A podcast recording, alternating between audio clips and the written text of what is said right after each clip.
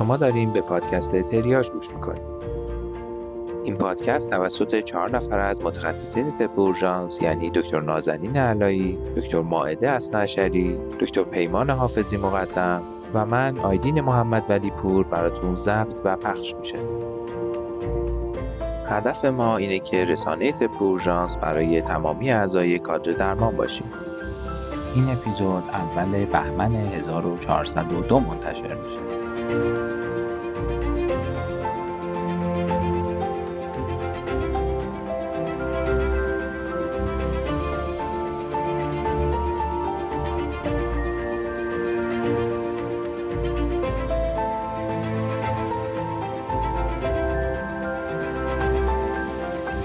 سلام به همه شنونده های خوب پادکست تریاژ. امیدوارم که حال همگیتون خوب و دلتون شاد باشه. اول از همه باید بگیم کسایی که تو نظرسنجی های پادکست برای همکاری با ما اعلام آمادگی کرده بودن برای هر جور کمکی، منتظر باشن که داریم باشون یکی یکی تماس میگیریم، حالا چه از طریق ایمیل یا از طریق شماره تلفنی که برامون گذاشته بودن. اینجوری میتونیم بیشتر از اینی که هست رویکرد فعالانه تری برای تعامل با شما مخاطبای عزیزمون داشته باشیم. بعدش این که این داده هایی که به ما دادین خیلی جالب و مفصله و ما همه اونا رو خوندیم و بررسی کردیم که تو گزارش های مختلفی هم آماده داریم میکنیم که براتون ارائهشون کنیم و فکر کنم برای اپیزود بعدی بتونیم یه جنبندی از این نظرسنجی ها رو هم به شکل کوتاهی توی پادکست داشته باشیم. باید بدونید که ما به تک تک نظرات شما دوستای همیشگیمون اهمیت میدیم و سعی میکنیم آروم آروم با توجه به مشغله‌های مختلفی که تیم تریاژ داره بهشون رسیدگی کنیم و به راهی که شما دوست دارین توش مسیرمون رو ادامه بدیم وارد بشیم. بازم تاکید می‌کنیم که بهترین کمکی که میتونین به ما داشته باشین انتشار اپیزودها و مطالب پادکست تو رسانه‌های اجتماعی مختلف هست تا افراد دیگه‌ای که ممکنه علاقه به حرفایی که ما میزنیم داشته باشن بتونن ما رو دنبال کنن. دیگه من بیشتر از این وقتتون رو نمیگیرم و دعوتتون میکنم که به اپیزود 19 تریاژ گوش کنید.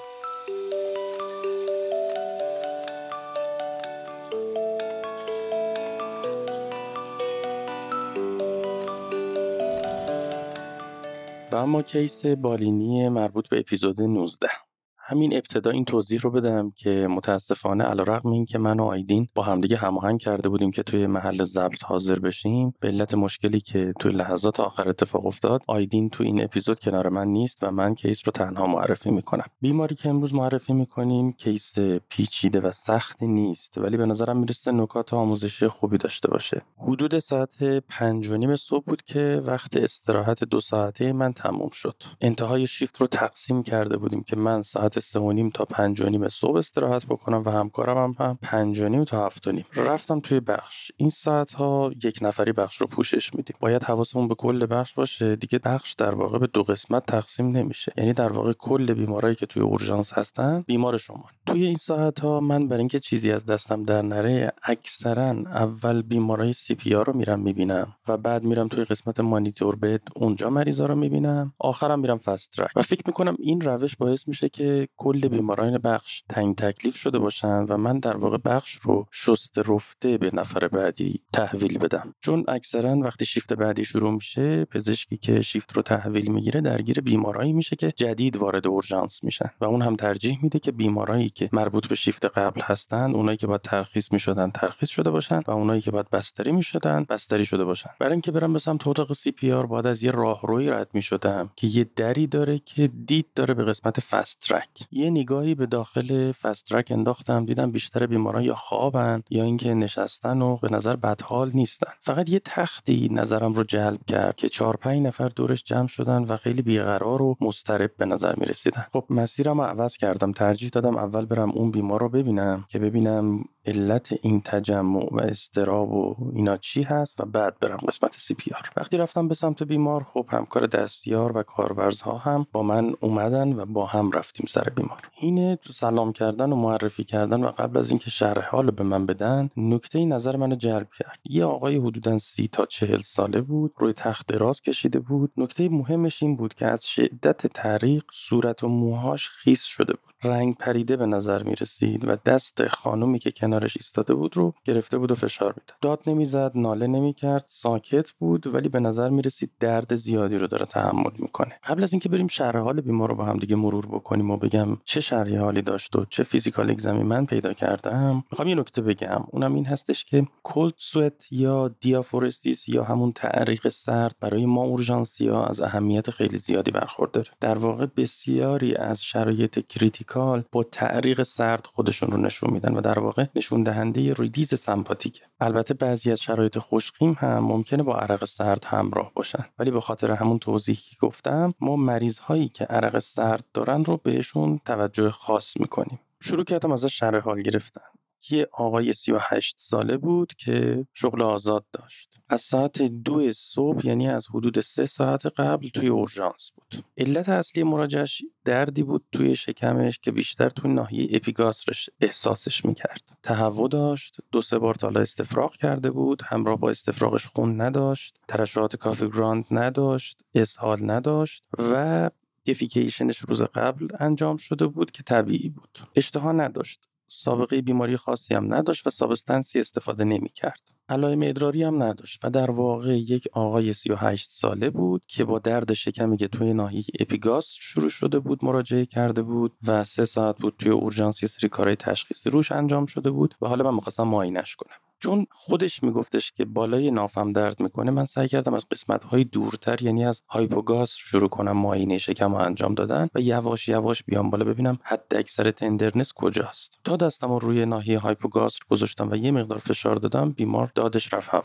وقتی دستم رو بالاتر آوردم و قسمت‌های دیگه شکمم لمس کردم، همه جای شکم به شدت تندر بود و دستم رو میگرفت و اجازه معاینه نمیداد. سعی کردم خیلی آروم روی چربیای شکمش فشار بدم تا بتونم عضله شکمش رو لمس بکنم ببینم دقیقاً اوضاع چطوره، که دیدم شکم کاملاً گارده، عضلات سفت بود، عضلات شکم مثل تخته سفت بود و همین توی فکر بودم که ادامه معاینه رو انجام بدم که دستمو گرفت و گفت دیگه اجازه معاینه نمیدم، دردش برام غیر قابل تحمله و از وقتی که من اومدم تا حالا دفعات متعدد منو معاینه کردین و آخرام من الان نمیدونم چمه. خب منم دیگه ادامه ندادم، دیدم بیمار رو بیشتر از این تحریک کردن تو اون شرایط فایده ای نداشت. رفتم نشستم توی استیشن پشت کامپیوتر، پرونده بیمار رو برداشتم و شروع کردم نگاه کردم ببینم تو این 3 ساعت ما چه کارهایی در واقع براش انجام دادیم. بهش مایع وریدی تزریق کرده بودیم، یک آپوتل بهش زده بودیم، یه سری آزمایش براش درخواست کرده بودیم که این آزمایشات کامل بود، یعنی آزمایشات روتین بود، LFT بود، آمیلاز و لیپاز بود، آزمایش ادرار هم بود. یه عکس ایستاده و خوابیده شکم ازش گرفته بودن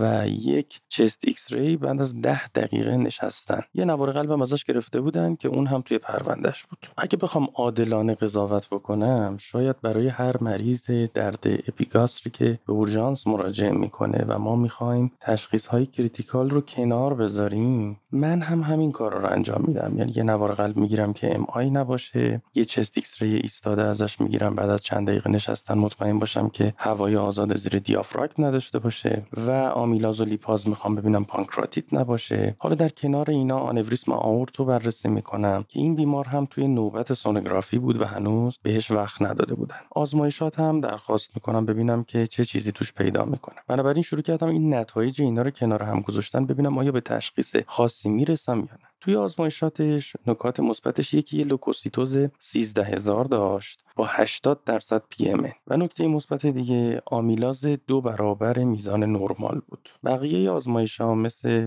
عملکرد کلیه و LFTش نرمال بود و گازهای خونیش هم اختلالی نداشت. گرافی ایستاده و خوابیده شکمش رو نگاه کردم، پترن گازی روده خیلی تغییر نکرده بود و سطح مایع و هوا هم نداشت و اون چیزی که از همه برام مهمتر بود و شک بهش داشتم و اون پرفوریشن دستگاه گوارش بود، آخر چک کردم، یعنی چست ایکس ری بعد از 10 دقیقه نشستن. هیچ خبری نبود، چست ایکس ری کاملا نرمال بود از نظر من، هوای آزاد زیر دیافراگمش نبود و چیزی از پرفوریشن من توش پیدا نکردم. درسته که نتایج پاراکلینیک کلینیک شامل آزمایشات و ایمیجینگ چیز خاصی به دست ما نمیداد و نمیتونستیم بر اساس اون به تشخیص برسیم. ولی نکته خیلی مهم بود این بود که معاینه شکمش تشخیص‌های کریتیکالی رو تو ذهن ما می آورد. بذاریم با هم دیگه خلاصش کنم. یه آقای 38 ساله ساعت 2 صبح پا شده اومده اورژانس به خاطر درد شدید شکم. خودش میگه درد شکمم 2-3 ساعت هست که شروع شده. شدت دردش اینقدر زیاده که بعد از 3 ساعت که توی اورژانس بوده مایع گرفته، یه مسکنی حالا با قدرت کم گرفته ولی اجازه معاینه به من نمیده. تعریق سرد زیادی داره و شکمش گاردینگ داره ولی توی گرافی ها نکته دندونگیری وجود نداره و هوای آزاد زیر دیافراگم هم نداره و تو آزمایشاتش هم یه سری یافته‌های غیر اختصاصی ما پیدا کردیم. اینجا دقیقاً همون جاییه که دوست داشتم آیدین اینجا بود و ازش میپرسیدم اگه جای من بودی تو اون لحظه چیکار می‌کردی، چون خب احتمال داشت یه نظری بده. خیلی وقتا ما با هم اختلاف نظر داریم و اون یه چیز دیگه میگه، من یه کار دیگه کردم و باز با هم دیگه بحث می‌کردیم. ولی کاری که من انجام دادم اون لحظه این بود که برگشتم باهاش بیشتر صحبت بکنم در مورد شروع دردش، نحوه شروع دردش، سابقه قبلیش. ولی وقتی رسیدم بالا سرش حس کردم اصلا همکاری با من نمیکنه، یعنی جواب سوالای منو نمیتونست بده. شاید به خاطر درد خیلی شدید بود، شاید به خاطر اینکه توی اون ساعتایی که توی اورژانس بود بارها ازش شرح حال گرفته شده بود، معاینش کرده بودن و دیدم اینجوری فایده نداره. بیمار رو بردم اتاق CPR،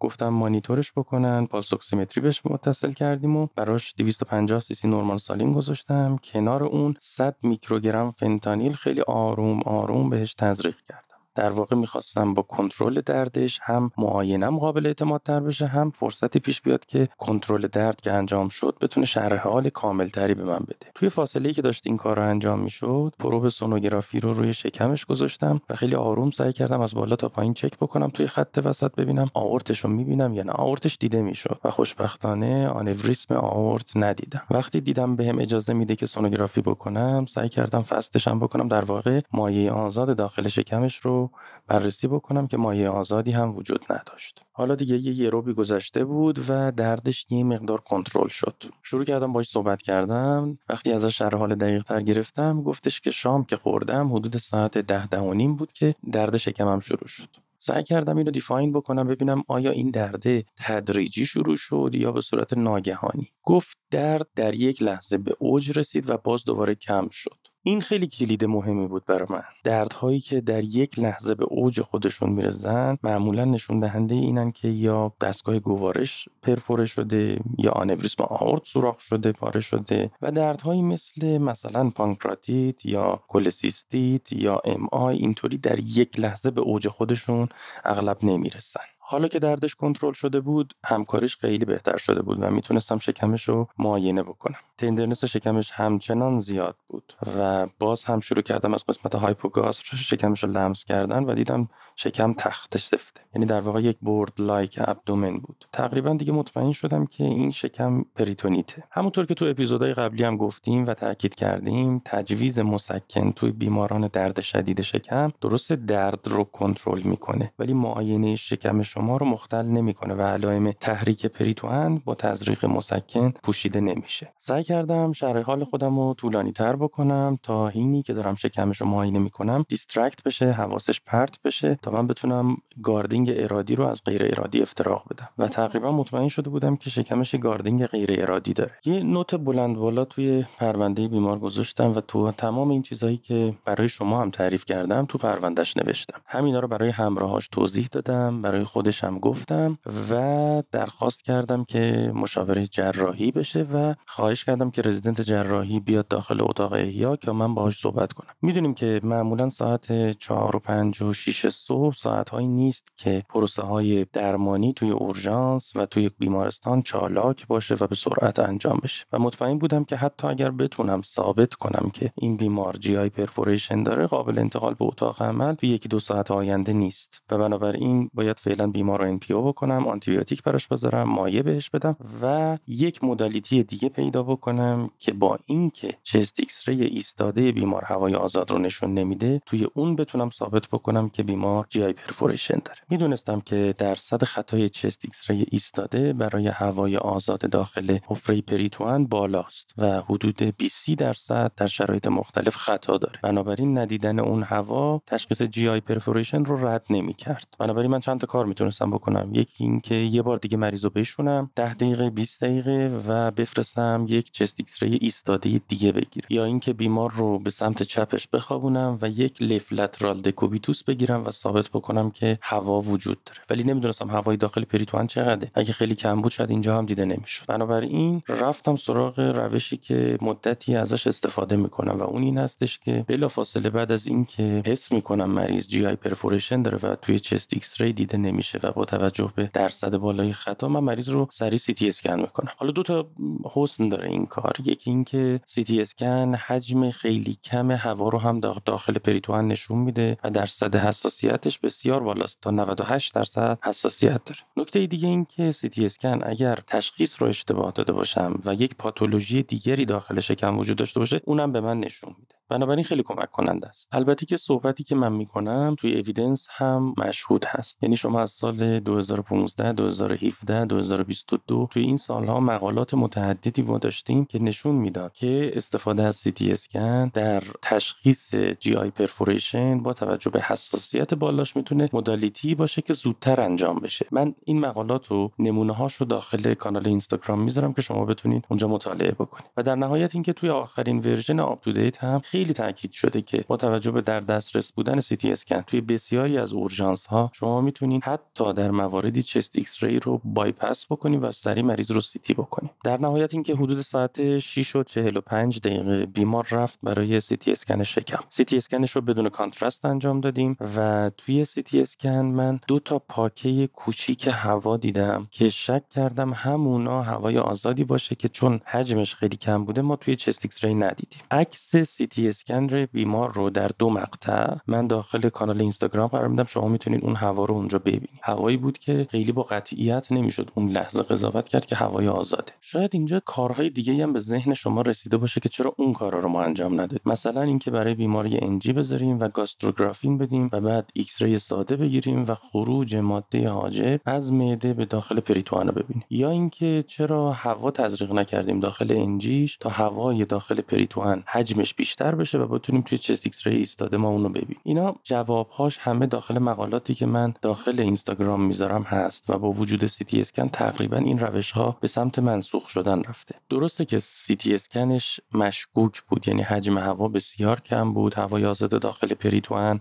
و خیلی تیپیک نبود برای پرفوریشن دستگاه گوارش، ولی نکته‌ای که وجود داشت معاینه بیمار بود. بورد لایک ابدومن به اضافه حتی شک به وجود هوا داخل سی تی اسکن بعد ما رو به سمت جی آی پرفوریشن. بنابراین بعد از اینکه رزیدنت جراحی اومد من شرح حال بیمار رو بهش دادم، با هم رفتیم بالا سر بیمار، معاینه شکم رو بهش نشون دادم، بعد نشستیم پشت کامپیوتر، من یافته‌های سی تی اسکن رو براش توضیح دادم و گفتم که من شک بالینی بسیار زیادی دارم که این مریض جی آی پرفوریشن باشه. بهش گفتم که من شیفتم داره تموم میشه و شاید نگران هستم که نمیتونم اطلاعات رو خیلی دقیق به شیفت بعدی اطلاع بدم و ازش خواستم که با استادشون حتما چک بکنن و ما مطمئن بشیم که بیمار اون کیر لازم رو دریافت میکنه. دیگه نزدیک ساعت 8 بود رفتم داخل اتاق.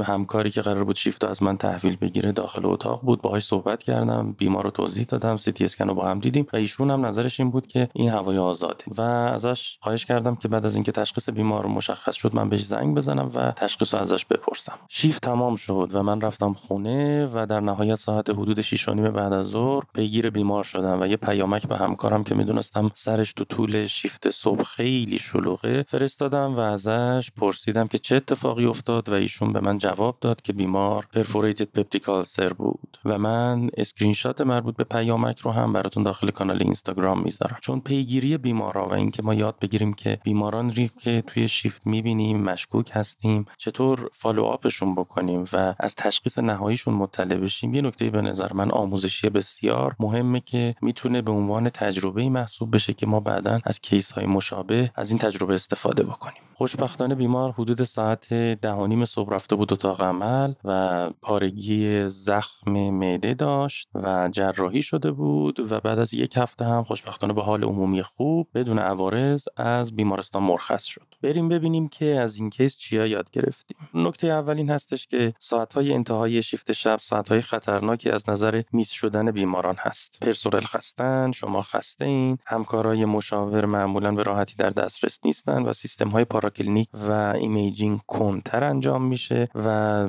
باید سعی بکنیم که در این ساعت‌ها بیماران رو با دقت بیشتری معاینه و ویزیت بکنیم. نکته دوم این هستش که بیماری که ساعت 2:30 نصف شب مراجعه میکنه به اورژانس، یعنی مشکلش مستعصلش کرده و احتمال اینکه یه مشکل جدی داشته باشه بیشتره و اینطور نیست که مثلا 2:30 بعد از ظهر داره از سر کارش میره خونه بیاد بیمارستان ببینه مشکل چی هست. معمولا بیمارانی که شبا میان احتمال اینکه مشکلات جدی و حادی داشته باشن بیشتر و باید دقت بیشتری هم بهشون کرد. نکته سوم اون حرف همیشگی که من و آیدین میزنیم و اینکه شرح حال و معاینه هنوز بیشترین ارزش رو حتی نسبت به پیشرفته ترین پاراکلینیک ها داره. نکته چهارم این که حساسیت چست ایکس ری ایستاده توی جی آی پرفوریشن بر حسب مقالات متعدد و رفرنس های متعددی که وجود داره بین حالا 50% تا 75%. بنابراین نورمال بودنش رد کننده تشخیص جی آی پرفوریشن نیست و در مواردی که شک بالینی قویه حتما باید از سی تی اسکن استفاده بکنیم. شاید تو سالهای آینده و در دسترس قرار گرفتن سی تی اسکن تو اورژانس‌های مختلف اصلا چست ایکس ری دیگه انجام نشه و مستقیم این بیماران سی تی اسکن بشن، ولی در حال حاضر اینطور نیست. نکته پنجم یه نکته تکراریه ولی بازم گفتنش خالی از لطف نیست و اون اینه که تزریق مسکن در بیماران درد شکم ممکنه علائم اونها رو کاهش بده، یعنی درد بیمار رو کم میکنه ولی معاینه شکم رو تغییر نمیده. بنابراین تزریق مسکن در بیماران درد شکم ممنوع نیست. نکته ششم این که سی تی اسکن حساسیت حدود 98% داره در تشخیص پرفوریشن جی آی و حسن بزرگ دیگرش این استش که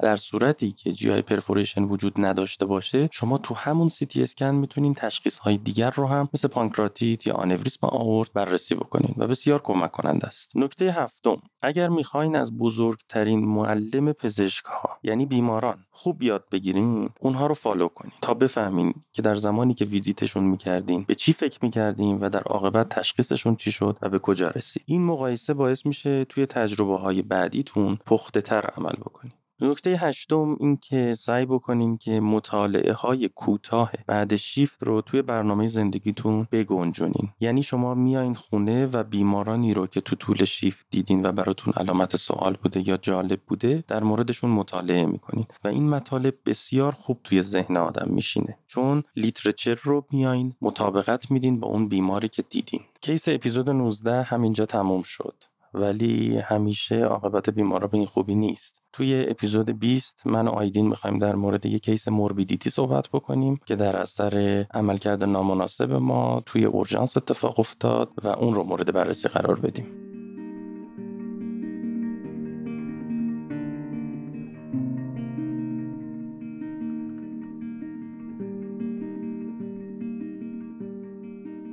وسط یه شیفت شب مثل همیشه شلوغ CPR پرستار تریاژ اومد و یه نوار قلب رو آورد بهم نشون داد. منم خیلی سرم شلوغ بود. یه نگاه سریع به نوار قلب بیمار کردم و یه سری ST elevation دیدم. پرسیدم مشکل بیمار چیه؟ پرستار گفت یه آقای با درد قفسه سینه. گفتم بیارینش CPR. بعد همونطور که داشت پرستار دور میشد ازش پرسیدم که این بیمار چند سالشه؟ گفت یه آقای جوونیه. اینجا بود که من به اون تشخیص اولم شک کردم و فکر کردم احتمالاً چیزی که دیدم ممکنه BER بوده باشه، یعنی بیناین ارلی لپورالیزیشن. و این وسط تا زمانی که بیمار به واحد CPR منتقل بشه سعی کردم تشخیص‌های افتراقی ST elevation رو با خودم مرور کنم. بیمار وارد CPR شد و با دیدن سنش که چیزی حدوداً 23 24 ساله به نظر می‌رسید بازم به تشخیصم بیشتر شک کردم. رفتم بالا سرش تا شرح حال بیشتری بگیرم و منتظر بمونم که پرونده و نوار قلب بیمار هم بیاد و من با دقت بیشتر نوار قلب رو بررسی کنم. شرح حال بیمار اینطوری بود که دردش از یک هفته قبل شروع شده بود، در جلوی قفسه سینه بیشتر احساس میشد، با نفس عمیق تشدید میشد و تو این یک هفته بیمار خیلی درد رو جدی نگرفته بود چون درگیر کارهای مراسم عروسیش بود و مراجعه به هیچ پزشکی نداشت. حالا با تموم شدن مراسم عروسی و تشدید دردش خودش رو رسونده بود به بیمارستان. ظاهر بیمار اینطوری بود که کمی رنگ پریده بود ولی علامت‌های حیاتیش پایدار بود. فشار خونش یک کمی پایین بود، البته 107/60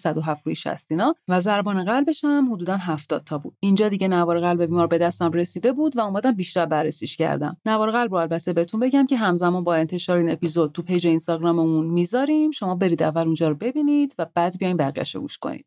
آیا هرسی الیویشنی ام آیه؟ این سوالی بود که بعد بهش جواب میدادم. بیایم یه مرور رو تشخیص‌های افتراقی اسی الیویشن در نوار قلب بکنیم. تشخیص‌های افتراقی مهم اسی الیویشن در نوار قلب ایناست: بیناین ارلی رپولاریزیشن یا همون BER، وازو اسپاسم هاد یعنی همون آنژین پریزمتال، LBB لفت باندل برانچ بلاک، هایپرتروفی بطن چپ، آنوریسم بطنی، افزایش فشار مغزی، استرس کاردیومیوپاتی ها، میوکاردیت، پریکاردیت، تغییرات الکترولیتی، همه اینها تشخیص‌های افتراقی اسی الیویشن هستند. خب حالا چطوری بین این لیست طولانی افتراق بذاریم؟ شرح حال، ظاهر قطعه استی که الیویت شده و اینکه تو کدوم لیتا بیشتر دیده میشه به ما کمک میکنه. بیشترین چیزی که ما وقتی استی الیویشن میبینیم ازش میترسیم چیه؟ استی الیویشن ام آی. تو استی الیویشن ام آی و ایسکمی نکته مهم اینه که ما تغییرات آینه‌ای در لیتا میبینیم. یعنی اگر الیویشن تو لیتای اینفریور ببینیم، تو لیتای لترال دپرشن میبینیم. این خیلی به ما کمک میکنه. توضیحات بیشتر در مورد نحوه افتراق اینها هستن دیگه. اینکه شکل قطعه استی تو هر کدوم از این تشخیص‌ها چه شکلیه رو تو پیج اینستاگراممون براتون میذاریم. برگردیم به سراغ بیمارمون. این بیمار ما شرح حالش خیلی به ایسکمی نمیخورد. جوون بود، فامیلار هیستوری مثبتی نداشت، پترن دردش پوزیشنال بود و اینکه مهمتر از همه تو نوار قلبش در تمامی لیدها استی الیویشن دیده میشد و اون تغییرات آینه‌ای که انتظار داریم توی ایسکمی ببینیم رو اصلا نمیدیدیم اینجا. همه ما وقتی استی الیویشن تو همه لیدها میبینیم، اولین چیزی که به ذهنمون میرسه چیه؟ پریکاردیت. شرح حال بیشتری گرفتیم و بیمار گفت که یه سرماخوردگی داشته که 2 هفته قبل خوب شده. پریکاردیت به معنی التهاب پریکارد یعنی اون بافت الاستیکیه که دور قلب رو گرفته. تشخیص پریکاردیت با 2 تا از این 4 تا معیاره: درد قفسه سینه با این خصوصیات، دردی که معمولاً تدریجی شروع میشه، در قدام قفسه سینه احساس میشه، تیز و پلورتیک با سرفه و تنفس بدتر میشه. این بیماران سخت براشون دراز بکشن، بیشتر تمایل دارن بشینن. چرا؟ چون وقتی دراز میکشن دردشون تشدید میشه و با نشستن دردشون بهتر میشه. معیار بعدی فریکشن رابه که شنیدنش خیلی اختصاصیه، ولی واقعیت اینه که تو اورژانس شلوغ ممکنه شنیدنش سخت باشه. معیار سوم، نوار قلبی که استی الیویشن در تمامی لیتا به جز V1 و EVR به صورت موقعر توش دیده میشه و همراه با PR دپرشن ممکنه باشه. تو لید 1 و EVR برعکس اینه، یعنی اینکه ما PR رو الیویت میبینیم و استی رو دپرس میبینیم. و معیار آخر هم پریکاردیال فیوژن جدید یا بدتر شده. پس شد 2 تا از این 4 تا معیار: درد قفسه سینه اختصاصی، فریکشن راب، تغییرات نوار قلب و پریکاردیال فیوژن جدید.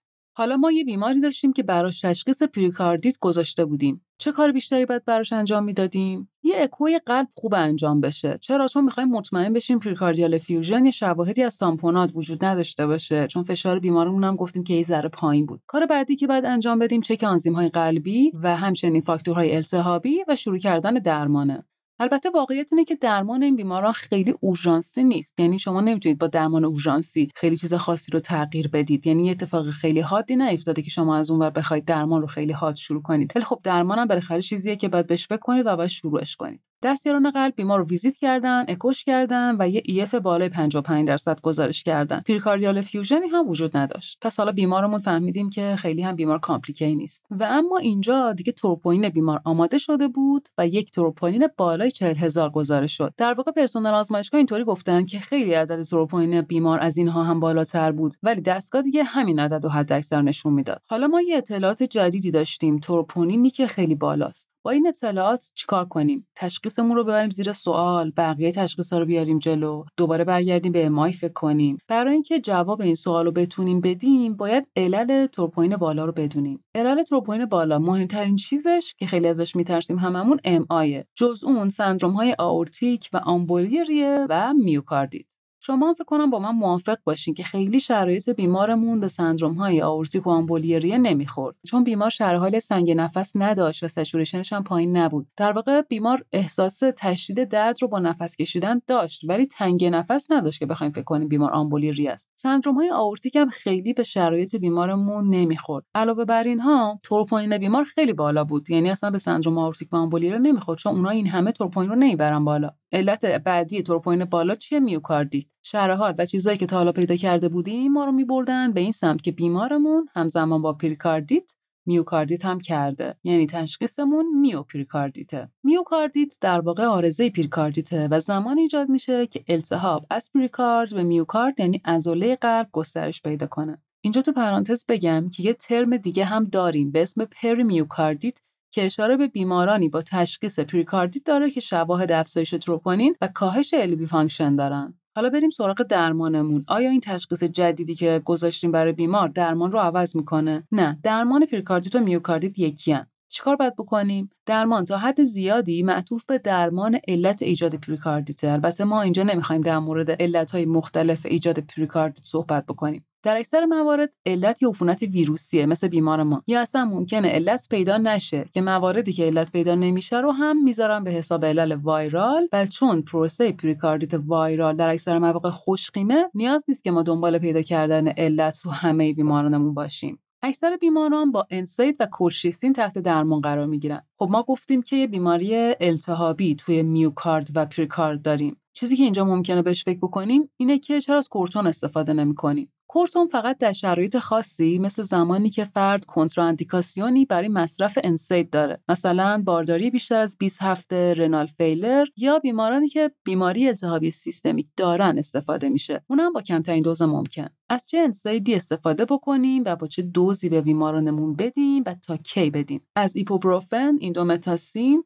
یا آسپرین میتونیم استفاده کنیم. ایپوبروفن با دوز 680 میلی گرم 3 بار در روز، آسپرین 650 تا 1000 میلی گرم 3 بار در روز و ایندومتاسین هم 25 تا 50 میلی گرم 3 بار در روز. ایندومتاسین عوارض بیشتری از بقیه داره و با عود بیشتری هم همراه، پس تمایلمون به استفاده ازش کمتره. تا کی درمان رو ادامه بدیم؟ طول درمان تا 24 ساعت بعد از برطرف شدن کامل علامت‌های بیمارمونه. معمولاً برطرف شدن علامت کامل بیمار 2 هفته طول میکشه و طول درمانمون هم چیزی در همین حدوده. نکته مهم دیگه اینه که تا زمانی که علامت‌های بیمار کاملاً برطرف بشه و بیومارکرهاش شروع به کاهش بکنن، فرد باید از انجام فعالیت‌های بدنی سنگین پرهیز کنه چون ممکنه باعث عود بیماری بشه. بعد از اینکه تصمیم گرفتیم درمانمون رو تموم بکنیم، انسید رو در عرض 1 هفته تیپر می‌کنیم چون این تیپر کردن خودش باز باعث کاهش عود بیماری میشه. حالا بریم سراغ کورشیسین. کورشیسین معمولاً در بیمارانی که علت پریکاردیتشون سندروم‌های پست کاردیاک اینجری یا بیماری‌های سیستمیک التهابی استفاده میشه. اما در کل ضرری نداره و علامت‌های بیماران رو خوب برطرف میکنه. احتمال عود رو هم کمتر میکنه و توسط بیمارا خوب تحمل میشه. به خاطر همین هنوز استفاده از کورشیسین پیشنهاد میشه. آخرین ورژن گایدلاین ESC که در سال 2015 منتشر شده، هنوز میگه که کورشیسین رو به این بیماران بدیم. یه سری کلینیکال ترایال هم بعد اون انجام شدن همین آخر که باز هم از تجویز کورشیسین حمایت میکنن. انجمن قلب آمریکا هم هنوز در آخرین گایدلاینش درمان 3 ماهه کورشیسین رو پیشنهاد میکنن. کورشیسین رو میتونیم با دوز لودینگ بدیم یا بدون دوز لودینگ بدیم. اگه خواستیم دوز لودینگ بدیم، 1 یا 2 قرص 2 بار در روز اول به بیمارانمون میدیم. قرصای کورشیسین هم اینطورین که تو اکثر کشورها 6 میلی گرمی ان، ولی تو ایران 5 میلی گرمیش وجود داره. بعد از این دوز لودینگ بر اساس وزن بیمار، اگر بیشتر از 70 کیلو بود، 1 قرص 2 بار در روز و اگر کمتر بود، 1 قرص 1 بار در روز به بیمارمون میدیم. خب درمان رو هم متوجه شدیم. خب حالا برسیم به یه سوال مهم که همیشه به عنوان متخصص اورژانس این سوال از خودمون میپرسیم. آیا این بیمارا باید بستری بشن یا میتونم بفرستم بیمارمو بره خونه؟ اگه تشخیصمون پریکاردیت تنها باشه و بیمارمون ریسکش هم پایین باشه، نیازی به بستری نداره. اما اگر ریسک بالا باشه، مثلا تب بیشتر از 38 درجه داشته باشه، شروع بیماریش به صورت ساب اکیوت باشه، پریکاردیال افیوژنی با حجم زیاد یا تامپونات داشته باشه و بعد از 1 هفته به درمان سرپایی پاسخ نده و علامت‌هایی از درگیری میوکارد داشته باشه، نیاز به بستری داره. یعنی در واقع بیمارانی با تشخیص میوپریکاردیت نیاز به بستری دارن، مثل بیمار ما. عاقبت این بیمارا چیه؟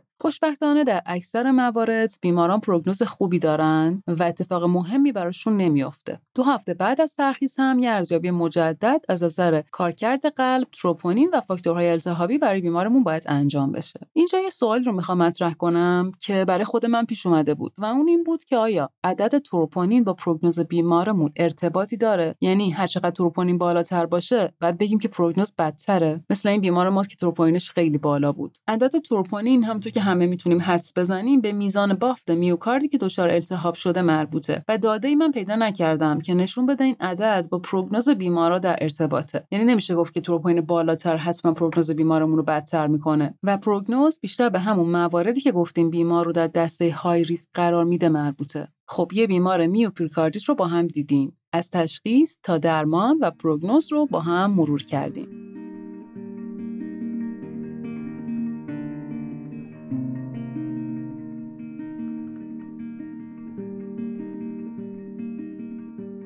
میخوام امروز در مورد یه موضوع بازم جنجالی صحبت کنم و چیزایی بگم که احتمالاً شاخ در بیاریم. موضوعمون پژوهش در پزشکیه که خب الانم خیلی رو بورس در اصطلاح و همه دنبال اینن که یه مقاله چیزی تو ژورنال‌های خفن منتشر کنن که حالا در مورد دلایل این موضوع هم صحبت میکنیم. پس اگه دنبال مقاله نوشتن هستین و پژوهش تو پزشکی رو یه چیز مقدس میدونین، حتما با شنیدن این قسمت نظرات خیلی خیلی دقیق‌تری نسبت به الان خواهیم داشت. اگه هم با مشکلاتی مثل دسترسی نداشتن به مقالات و ژورنال‌ها به خاطر پولی بودنشون یا تحریم بودن ما دست و پنجه نرم می‌کنین، یه خورده صبر کنین تا آخر این قسمت‌ها بهتون راه حلای خوبی میدم، به شرطی که واقعاً پژوهشتون خوب و به درد بخور باشه. اولش از یه داستان شخصی شروع می‌کنیم. وقتی که من استاجر بودم، یه همایش بین‌المللی در مورد آموزش الکترونیکی در علوم پزشکی تو دانشگاهمون برگزار شد و من با توجه به علایقم به کامپیوتر و تکنولوژی خوشبختانه یا متاسفانه از طرف دبیر جشنواره که استاد بسیار محترم و عزیزی برام بودن و هستن به عنوان مسئول بخش دانشجویی انتخاب شدم. اون موقع مقاله های دانشجویی اول برای من فرستاده میشد و من باید یه داوری اولیه براش انجام میدادم و میدادمش به بخش اصلی هیئت داوری. بعد از اینکه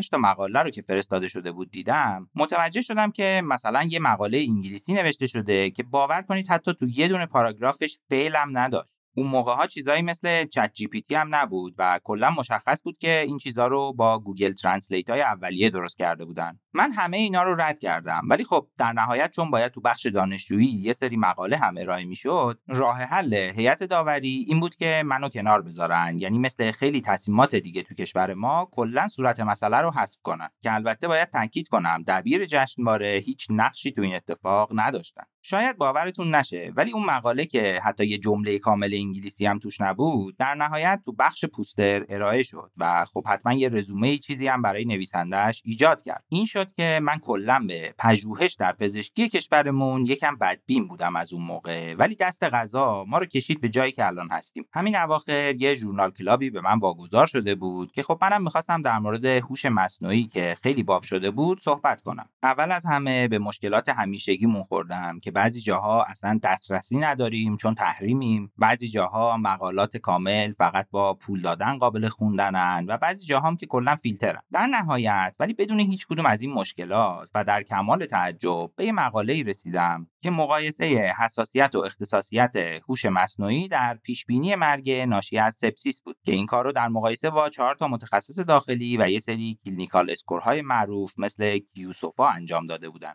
این ژورنال از مجموعه PLOS بود یا همون Public Library of Science که معنیش میشه کتابخانه عمومی علم. این مجموعه کاملا اوپن اکسسه و متن کامل و همه چیزی که میخواستم و به راحتی بهش دسترسی داشتم. خود مقاله هم خیلی مفصل بود و وقتی داشتم متنشو میخوندم تعجب کرده بودم که چقدر اطلاعات زیادی در مورد کارهایی که کردن و حتی کدهایی که برای هوش مصنوعی نوشته شده بود توش آورده شده. بعد که به آخر مقاله رسیدم دیدم که برخلاف خیلی از ژورنالایی که تا اون موقع دیده بودم، تمام سوالایی که داورای مقاله از نویسنده‌ها کرده بودن و جوابایی که اونا داده بودن هم تو 3 تا مرحله مختلف به آخر مقاله اضافه شده و کاملا قابل دسترسه، چیزی که عملا تو بهترین ژورنال‌های پزشکی هم منتشر نمیشه. بعد رفتم ببینم این ژورنال ایمپکت فاکتورش چقدره و یه جمله خیلی جالب تو توضیحاتشون دیدم. گفته بود که ژورنال ما ایمپکت فاکتور رو معیاری قابل اعتماد یا مفید برای ارزیابی عملکرد خودش نمیدونه و به جاش از معیار جدیدی استفاده میکنه به نام دورا، یعنی اعلامیه سان فرانسیسکو در مورد ارزیابی تحقیقات. البته گفته بود معنیش این نیست که ما ایمپکت فاکتور نداریم ولی به صورت عمومی منتشرش نمیکنیم. اگه دلتون خواست ایمیل بزنین یا زنگ زنگ بزنیم بهتون بگیم چقدره. یه جرقه‌ای تو ذهن من زده شده بود و مثل کنه به جونم افتاده بود. همش به این فکر می‌کردم که این همه آدم دانشگاهی تو دنیا دارن دنبال این میرن که مقاله هاشونو تو مجلاتی با بیشترین IF منتشر کنن، ولی اینا اصلا نمیگن ضریب تاثیرشون چقدره. چه جالب، چه نوآورانه. گفتم که از خیلی وقت پیشم تو ذهنم بود که ماهیت علم و فلسفه علم با این مدل پژوهشی که الان تو دنیا باب شده فرق داره. البته قبلا فکر می‌کردم فقط تو ایرانه که مدل پژوهشی ما اینجوریه، ولی بعدم فهمیدم که نه، تو کل دنیا مشکلات اینجوری خیلی زیاده که حالا تو ادامه در موردشون صحبت می‌کنیم. در واقع بر اساس نظرات افرادی که مثل من به علم نگاه می‌کنن، تحقیقات علمی باید برای پیشرفت خود علم باشن، نه برای رسیدن به و منصب و پوزیشن مهاجرتی و این چیزا. حالا بیایم برگردیم به تاریخ، چیزی که من معمولا انجام میدم. فکر میکنید کسایی مثل نیوتن مقاله هاشونو تو ژورنالایی با ایمپکت فاکتور بالا چاپ میکردن؟ یا مثلا خیام نیشابوری وقتی تقویم شمسی رو با اون دقت مثال زدنیش ساخته بود، برای اینکه نشون بده دقتش نسبت به تقویم میلادی خیلی بیشتره، رفته بود پی ولیو محاسبه کرده بود. پس بیایم ببینیم که این ژورنال‌های علمی و چاپ مقاله چجوری شروع شدن و بعد چی شد که ما به اینجا رسیدیم. وقتی گوتنبرگ حدود سال 1450 میلادی دستگاه چاپ رو اختراع کرد، دنیای کتاب و علم دیگه هیچ وقت مثل قبل نشد و توی چشم به هم زدن دانش و معرفت دیگه فقط مال آقازاده ها نبود. تا سال 1500 میلادی تکنولوژی چاپ تو کل اروپای غربی دست به دست میشد و بیش از 20 میلیون جلد کتاب به بازار اومده بود. فقط یه نسل طول کشید تا کتاب‌ها اروپا رو فتح کنن و یه نوری بتابونن توی اون دوران تاریک. البته باید بگم با وجود تاولهای طاعون سیاه و کلیساهای تفتیش عقاید، حتما که خوندن کتاب شاید بعضی وقتا دردم داشته اون موقع، ولی خب کم کم داشتن یه زندگی بهتر رویایی نبود که نشه بهش رسید. حالا بریم کمی جلوتر به قرن 17 میلادی. تو اروپا استانداردهای زندگی خیلی بالا رفته بود و یه طبقه باسواد و اشراف‌زاده مخصوصاً تو فرانسه و انگلستان شکل گرفته بود. تو همین زمان بود که فیلسوفان طبیعی مثل نیوتن و هوک شروع کردن به تبلیغ استفاده از روش علمی که اونم از نظرات بیکن و دیکارت الهام گرفته شده بود. این جنبش اجتماعی که به علم علاقه داشت، آدما رو تشویق می‌کرد که ایده ها رو بدون توجه به گوینده‌شون نقد کنن و باعث شد که حجم دانش علمی به شدت افزایش پیدا کنه. حالا این سوال پیش اومده بود که چطور میشه این همه دانش رو به دست همه علاقه‌مندا رسوند؟ قبل از پیدایش ژورنال‌های علمی، دانشمندا سود خیلی زیادی که میشد از اعلام کشفیاتشون داشته باشن و از دست میدادن. واسه همین خیلیا از جمله گالیله، کپلر و حتی خود نیوتن ادعاهای خودشونو برای کشفاشون تو مقالاتی مینوشتن که رمزگذاریشون کرده بودن. بعد وقتی که حرفشون کاملتر شده بود، میومدن میگفتن که آره من بودم که اینو پیدا کردم و اینجوری میتونستن کتاباشونو بیشتر بفروشن و یا بهشون جایزه های مختلف میدادن و بالاخره از این کار یه درآمدی داشتن. ولی این انتشار یافته‌های علمی مشکلات زیادی هم داشت. مثلا تحقیقات جدید به سرعت به بقیه نمیرسید و حتی بعضی وقتا طرف نمیتونست اثبات کنه که من اینو پیدا کردم. حتما یادتون میاد که تو تاریخ علم خیلی جاها میگن 2 نفر همزمان به یک کشف یا اختراع رسیدن و من همیشه برام سوال بود که آخه چطور ممکنه همچین چیزی؟ بعدم فهمیدم که دلیلش همین عدم اشتراک یافته‌ها بود در واقع. مثلا نیوتن و لیبنیتز هر دو ادعای اختراع حساب دیفرانسیل و انتگرال رو داشتن. نیوتن میگفت من قبلا در این مورد کتاب نوشتم، اما تا سال 1693 منتشرش نکرده بودم. لیبنیتز ولی 9 سال قبل این کتاب مقاله‌شو در این مورد چاپ کرده بود. این موضوع رو حتما تو ذهنتون داشته باشین، چون ریشه اصلی تشکیل ژورنال‌ها اصلا همچین چیزایی بود. و جالبتر این که ما الان هم هنوز با این مشکل مواجهیم واقعا، که تو ادامه همین داستان بهش میرسیم. در نهایت این که این مدل انتشار مقاله ها نمیتونست خروجی علمی رو که جامعه اون موقع تشنش بود فراهم کنه. یه سری از دانشمندای پیشگام تو انگلستان شروع کردن به برگزاری جلسات مخفی با همدیگه و صحبت کردن در مورد یافته هاشون و این جلسات کم کم تبدیل شد به انجمن سلطنتی لندن. اونا تصمیم گرفتن که کار تحقیقاتیشون رو تو مجلات دوره‌ای منتشر کنن که یه روش ساده هم داشت. هر مقاله یه آزمایش یا یک مشاهده. و اینجوری بود که اولین ژورنال علمی تاریخ تو سال 1665 میلادی به نام مبادلات فلسفی انجمن سلطنتی یا Philosophical Transactions of the Royal Society به وجود اومد. دیگه حالا کار علمی میتونست به دست جمعیت بزرگتری برسه و به پیشرفت سریعتر جامعه کمک کنه. دانشمندا حالا میتونستن روی کار همدیگه راحت‌تر کار کنن و خب سریعتر هم بگن که این کار خود من بوده. ولی از این طرف چون حجم کارا هم زیاد شده بود، این انجمن‌ها شروع کردن به تایید و فیلتر نوشته‌ها. در واقع یه سلسله مراتب انتشار و ساختار قدرتی برقرار شد که تو اون رؤسا و منشی‌های انجمن این انتشارات رو کنترل می‌کردن و تصمیم می‌گرفتن که بگن کدوم کشفیات ارزشمند و شایسته چاپ شدن هستند، که البته کار بدی هم نبود. خب خیلی‌ها میومدن چرت و پرتایی مینوشتن که اصلا با روش علمی نبود. در واقع راه دیگه‌ای نداشتن که جلوی اونا رو بگیرن. این موضوع در نهایت ریشه همین کلمه پیر ریویو یا بررسی همتایانه که همین الان هم داریمش. البته به نظر من این ترجمه رایج اصلا خوب نیست و به جاش ترجیح میدم بگیم داوری تخصصی. تازه یه چیز جالب دیگه این که همین اولین ژورنال علمی بود که 4 تا مرحله چاپ مقاله که امروز هم استفاده میشن رو برای اولین بار به وجود آورد، یعنی ثبت یا سابمیت، تایید یا اکسپت، انتشار یا پابلیش و در نهایت بایگانی. یواش یواش دولت‌ها هم شروع کردن به حمایت مالی از تحقیقات علمی و از اون طرف هم دانشمندا شروع کردن به درخواست کمک مالی از دولت‌ها یا بنیادهای مختلف برای پروژه هاشون. همینجوری که جلوتر میریم، سال 1869 اولین شماره ژورنال نیچر منتشر شده و بعد 1880 اولین شماره ساینس منتشر شد. سال 1947 هم السویر که ناشر خیلی بزرگ و معروفی بوده، اولین ژورنال علمی انگلیسیشو منتشر کرد. بعد هی دیگه دانشمندا تعدادشون زیاد میشد و رقابت هم برای گرفتن بودجه و موقعیت‌های شغلی سخت‌تر میشد. مجلات علمی تبدیل شده بودن از یک وسیله نوین برای انتشار یافته‌ها به یک معیاری برای اندازه‌گیری شایستگی و اعتبار. یادمون نره این کنترل چیزایی که چاپ میشد یک قدرت بلامنازع هم به یا میداد و اینجوری شد که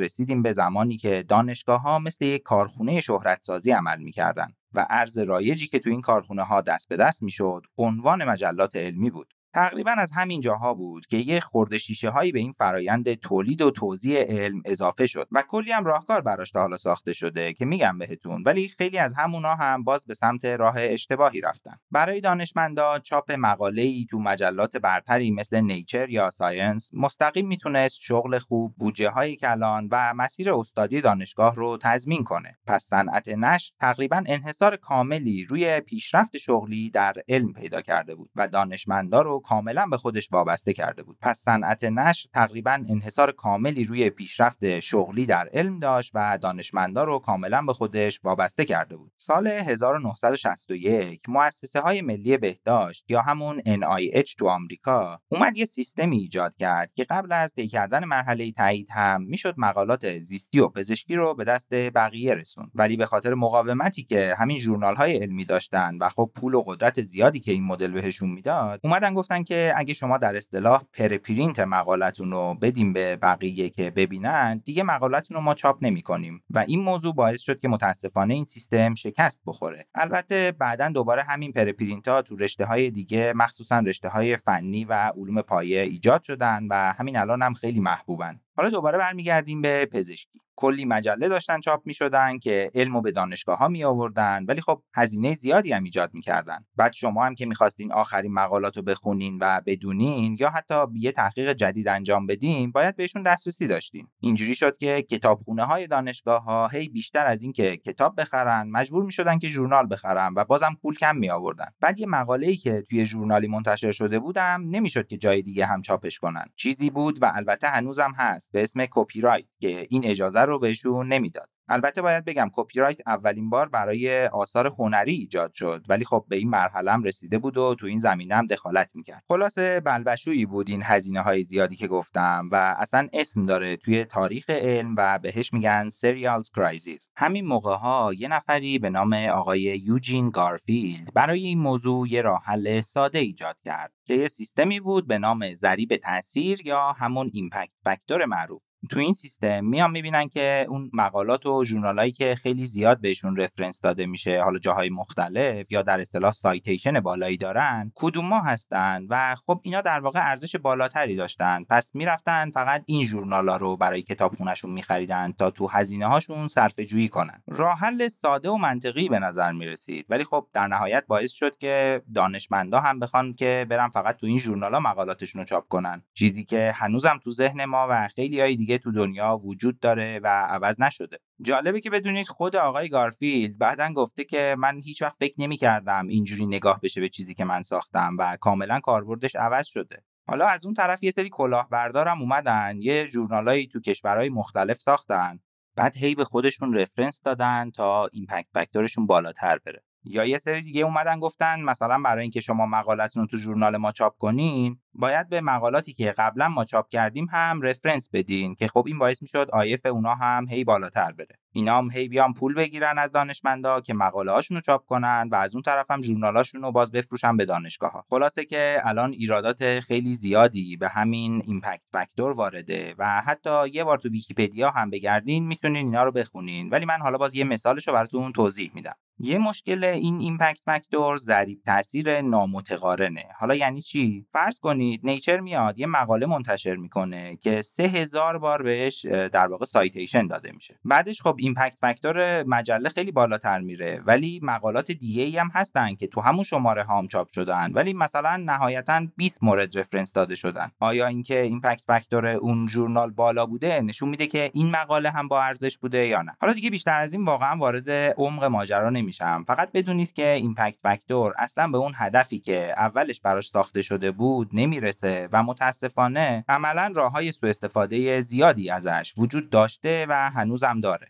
حالا بعداً بهتون نشون میدم که اگه یه مقاله تو ژورنالی با ایمپکت فاکتور 100 هم چاپ شده باشه بازم میتونه یه چیز کاملاً به درد نخور و چرت و پرت باشه. با همه این حرفا خیلی جالبه که علم و تکنولوژی به روش‌های خودش در نهایت مشکلات خودش رو هم حل میکنه. اینجا واقعاً دوست داشتم اینو بگم که هر چقدر که من دارم این مشکلات رو میگم و نقدشون میکنم، ولی اصلاً و ابداً تو این تئوری‌های توهم توطئه‌ای الکی نمیخوام وارد بشم که مثلا میگن آره اینها اینجا خودت گفتی که همه چیزشون شده بود پول، پس پولدارا دارن بیماری میسازن تا بهمون دارو بفروشن، یا از اینجور خزعبلات دیگه. اگه من دارم سیستم پژوهشی رو اینقدر بیرحمانه نقد میکنم باید بگم که این یک دعوای خانوادگیه. کسایی که از اون برداشتا میخوان از حرفام داشته باشن خواهش میکنم برن تو کوچه خودشون بازی کنن و کاری به کار ما نداشته باشن. اگرچه که علم کامل نیست و اگرچه مشکلات زیادی داره، ولی اولا هیچ راه حل بهتری برای شناخت و بعدش حل مشکلات پیچیده بشریت وجود نداره. بعدش هم این که اصلا قشنگی علم به همینه که با روش‌های خودش میتونیم نقدش کنیم تا بهترش کنیم و این در واقع همون خضوع بی‌نظیریه که علم داره و هیچ چیزی لذت بخشتر از این ویژگی علم نیست که میگه من ابطال پذیرم. ولی باید 1000 بار تاکید کنم که ابطال پذیری علم معنیش این نیست که هر حرف علمی اشتباهه. این به نظرم نکته‌ایه که توی مدرسه و حتی مهد کودک باید به هممون یاد میدادن و ندادن و باعث میشه که الان ببینیم یه سری در اصطلاح دانشمند وجود دارن که متاسفانه اصلا نمیفهمن علم چجوری کار میکنه. خب دیگه یه ذره درد و دلامون رو جمع و جور کنیم، دوباره برگردیم تو تاریخ و بریم جلوتر، میرسیم به جاهای خیلی شیرین‌تر ماجرا. الان بشریت رسیده به انقلاب تکنولوژی اطلاعات و تولد اینترنت.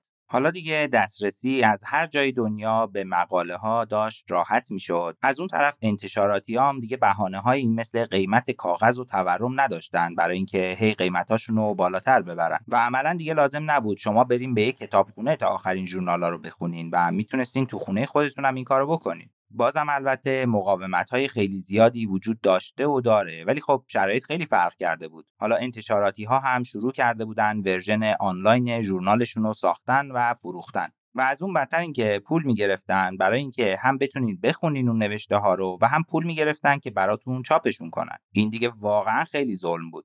حالا با یه دانشمند خیلی خوشبک به نام هارولد الیوت وارمس آشنا میشیم که ایشون سال 1989 جایزه نوبل پزشکی رو بردن و کلی هم سمت داشتن تا حالا که مثلا تو یکیش برای اولین بار اومدن دیتابیس پابمد سنترال رو ساختن و خلاصه اینکه واقعا آدم شناخته شده و خفنی هست. ایشون به همراه دو نفر دیگه سال 2000 اومدن یه نامه سرگشاده کوتاه نوشتن که واقعا وقتی متنش رو میخوندم قشنگ مورمور شدم. اون مشکلات عدم دسترسی و اشتراک علمی زمان گالیله اینا رو یادتون میاد که گفتم مهمه. حالا با دونستن اونا شما هم بشنوید حرفای این آدما رو توی نامه‌ای که منتشر کردن. ما از تأسیس یک کتابخانه عمومی آنلاین که بتواند محتویات کامل مقالات منتشر شده و گفتمان علمی در زمینه پزشکی و علوم زیستی را به شکلی آزادانه، قابل دسترس، کاملا قابل جستجو و به هم پیوسته فراهم آورد حمایت می‌کنیم. تأسیس این کتابخانه عمومی دسترسی و کاربردی بودن ادبیات علمی را به شدت افزایش خواهد داد.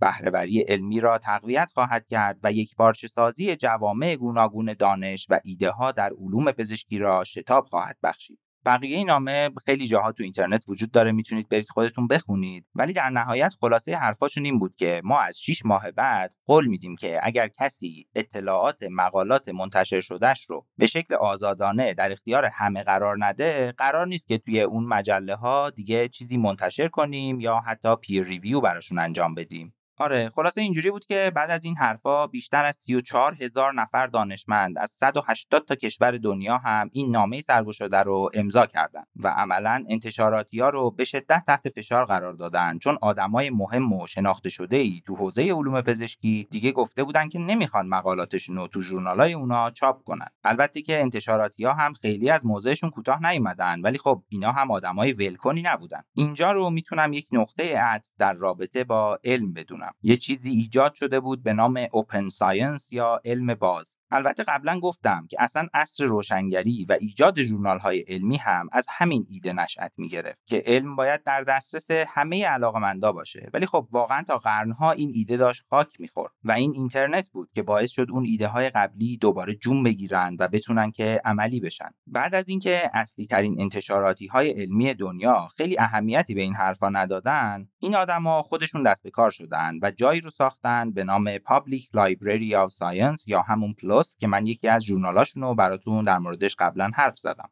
در حال حاضر این مجموعه 12 تا ژورنال علمی در حیطه‌های مختلف داره منتشر میکنه و یکی از نمونه‌های بسیار موفق در زمینه اوپن ساینس محسوب میشه. اصلی ترین چیزی که این علم باز داره اینه که همه چیز یک کار علمی باید در اختیار همه قرار بگیره، از روش شناسی و منبع گرفته تا داوری تخصصی و انتشار و بایگانی. اینو بگم که این حرکت‌ها خیلی مهم و تاثیرگذار بودن، ولی اینجوری هم نیست که کلا تو تمام تاریخ علم این نوع نگاه وجود نداشته باشه. مثلا برای اولین بار واکسن موثری که علیه فلج اطفال ساخته شد، دقیقاً این موضوع براش اتفاق افتاد. آقای جوناس سولک که این واکسن رو سال 1955 ساخته بودن، با اینکه 6 تا شرکت داروسازی بزرگ اون زمان می‌خواستن که امتیازش رو ازش بخرن و تخمین هم زده میشه که حدود 7 میلیارد دلار میتونست درآمد براشون بسازه، در مقابل همه این درخواستا وایستادن و نحوه ساختنش رو در اختیار همه گذاشتن. و حتی خیلی جالبه که توی مصاحبه تلویزیونی که ازشون پرسیدن امتیاز یا همون پتنت این واکسن مال کیه، گفتن که من میگم این امتیاز مال مردمه، هیچ امتیازی در واقع وجود نداره، مگه کسی مثلا میتونه برای خورشید پتنت بگیره؟ اینا در واقع به نظر من همون دانشمندایی هستند که علم رو برای علم میخوان، نه هیچ چیز بیشتری. و با گفتن همه حرفایی که تا حالا زدم میخواستم شما هم بدونید که این نوع نگاه علمیه که از آدما دانشمند واقعی میسازه، نه چاپ کردن 1000 تا مقاله تو ژورنالایی با ایمپکت فاکتور 100. واقعا امیدوارم که ما هم هممون بتونیم همچین راهی رو در پیش بگیریم. خب فکر میکنم که تا همین الانش هم دیگه خیلی حرف زدم و وقتمون واقعا اجازه نمیده که بیشتر از این ادامه بدیم. واسه همین بهتون میگم که تو قسمت دوم این مجموعه که تو اپیزود بعدی منتشرش میکنیم، میخوام در مورد چیزای جنجالی‌تر دیگه‌ای براتون حرف بزنم، از جمله H-index و مشکلاتی که داره. مثلا اینکه چطور ممکنه کسی که H-index 120 داره و جزو 1% برتر آدمای دنیا در این زمینه است، بیاد توی جلسه عمومی بگه که با شبکه جهانی پایتون میشه آینده رو پیش بینی کرد و ساخت. اصلا الانم که این حرفو دوباره تکرار کردم واقعا چندشم شد. تو اپیزود بعدی در مورد تقلب‌های علمی گسترده‌ای مثل شکنجه داده‌ها هم صحبت می‌کنیم و چند تا مقاله رو با هم بررسی می‌کنیم که تو ژورنالایی با ایمپکت فاکتور واقعی 100 چاپ شدن ولی اصلاً و ابداً حرفاشون علمی نبوده. همینطور در مورد پی ولیو که هممون دنبال کم کردنش در حد 5% میریم و در واقع جام مقدس تحقیقات شده و ایراداتی که داره صحبت می‌کنیم. و در نهایت هم سعی می‌کنیم با هم روش‌هایی رو بشناسیم که بتونیم جلوی این همه اطلاعات غلط رو بگیریم و یاد بگیریم چطور میشه بهترین مقالات رو در حیطه‌های مختلف بدون اینکه به مشکلی بر بخوریم پیدا کنیم و بخونیم و چطور میتونیم از این اطلاعات به نفع علم استفاده کنیم. من خودم که خیلی منتظرم زمان اپیزود بعدی زودتر برسه.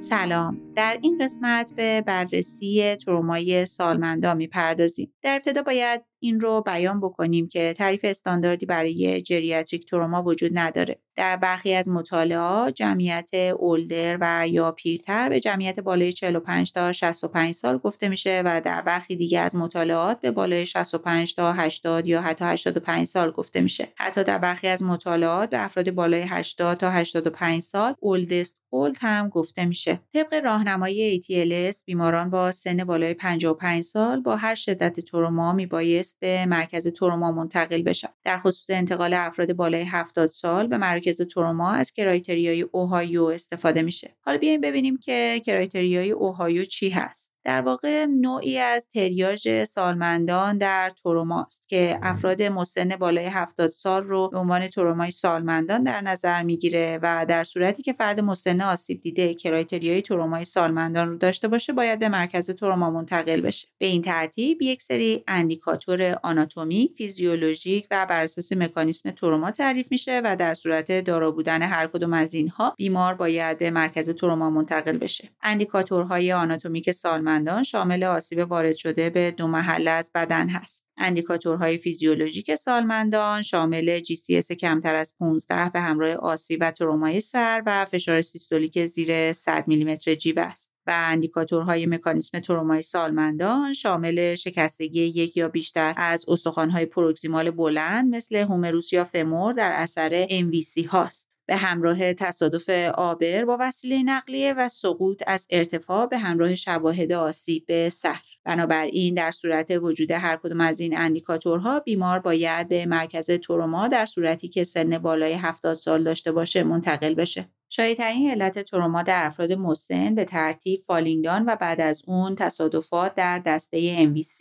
ریسک فاکتورهای فالینگدان به واسطه داروهای سداتیوی هست که افراد مسن مصرف می‌کنن یا اختلال بینایی و شناختی که دارن، سابقه سکته مغزی و حتی آرتریت. و معمولا هم فالینگدانشون در سطح در واقع همتراز اتفاق میفته و با توجه به اینکه در بیش از 25% موارد علت فالینگدان اونها مدیکاله باید یک معاینه کامل پزشکی براشون انجام بشه. در این جمعیت برای پرایمری اسسمنت و احیا در ابتدا به سراغ راه هوایی یا ای میریم. در افراد مسن به علت کم تحرکی فقرات گردنی و مسئله تمپورومندیبولار لارنگوسکوپی مستقیم مشکله و حتما باید ویدئو لارنگوسکوپی رو در گوشه ذهن خودمون داشته باشیم که در صورتی که نیاز به اون پیدا کردیم در حین اینتوبیشن در کنار دست خودمون باشه. نکته دیگه ای که باید به خاطر بسپاریم اینه که در RSI افراد مسن به علت خطر هایپوتنشن دوز داروهای اینداکشن رو باید کم بکنیم. در قسمت بی یا تنفس باید در نظر داشته باشیم که تجویز اکسیژن با دوز بالا به همه بیماران حتی بیماران مزمن ریوی در کوتاه مدت توصیه شده، چرا که افراد مسن زودتر دچار خستگی تنفسی میشن.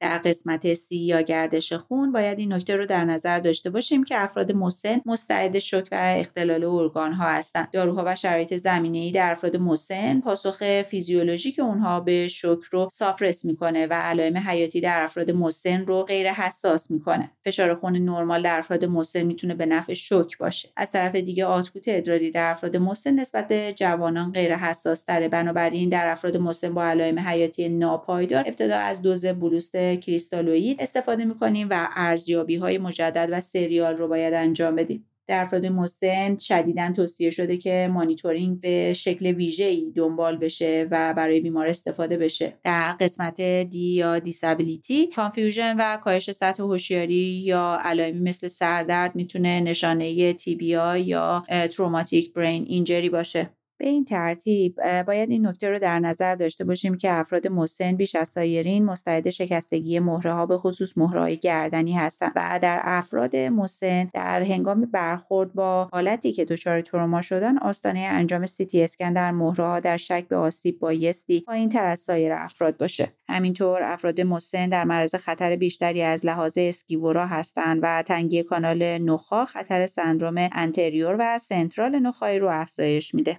در قسمت ای یا اکسپوژر باید این نکته رو در نظر داشته باشیم که افراد مسن بیشتر در معرض هایپوترمی هستند. حرارت بدنشون باید به شکل مرکزی اندازه‌گیری بشه و هایپوترمی با روش‌های اکتیو اکسترنال و مایعات گرم درمان بشه. نکته دیگه‌ای که باید به خاطر بسپاریم اینه که به خاطر خطر ضعف‌های فشاری افراد مسن هر چه سریعتر باید اونها رو از روی بکبورد در واقع دور بکنیم و بکبورد رو از زیر بیمار برداریم. بعد از انجام ارزیابی‌های اولیه به سراغ ارزیابی‌های ثانویه میریم که در اینجا شرح حال کامل، پس مدیکال هیستوری و دراگ هیستوری به دقت باید پرسیده بشه و در خصوص استفاده و سوء مصرف الکل و سایر داروهایی که میتونه ابیوز بشه باید اطلاعات تکمیلی رو به دست بیاریم. در ادامه در خصوص تست‌های آزمایشگاهی باید این نکته رو در نظر داشته باشیم که در افراد مسن با علائم حیاتی نرمال، سطح لاکتات و بیس دفیسیت میتونه وقوع شوک و اختلال ارگانی رو پیش بینی بکنه. همینطور در تصویر برداری باید به این نکته توجه بکنیم که در افراد مسن با علائم حیاتی ناپایدار، گرافی قفسه سینه و لگن باید حتما انجام بشه و در صورتی که علائم حیاتی اونها پایدار هست، سی تی اسکن روش انتخابیه.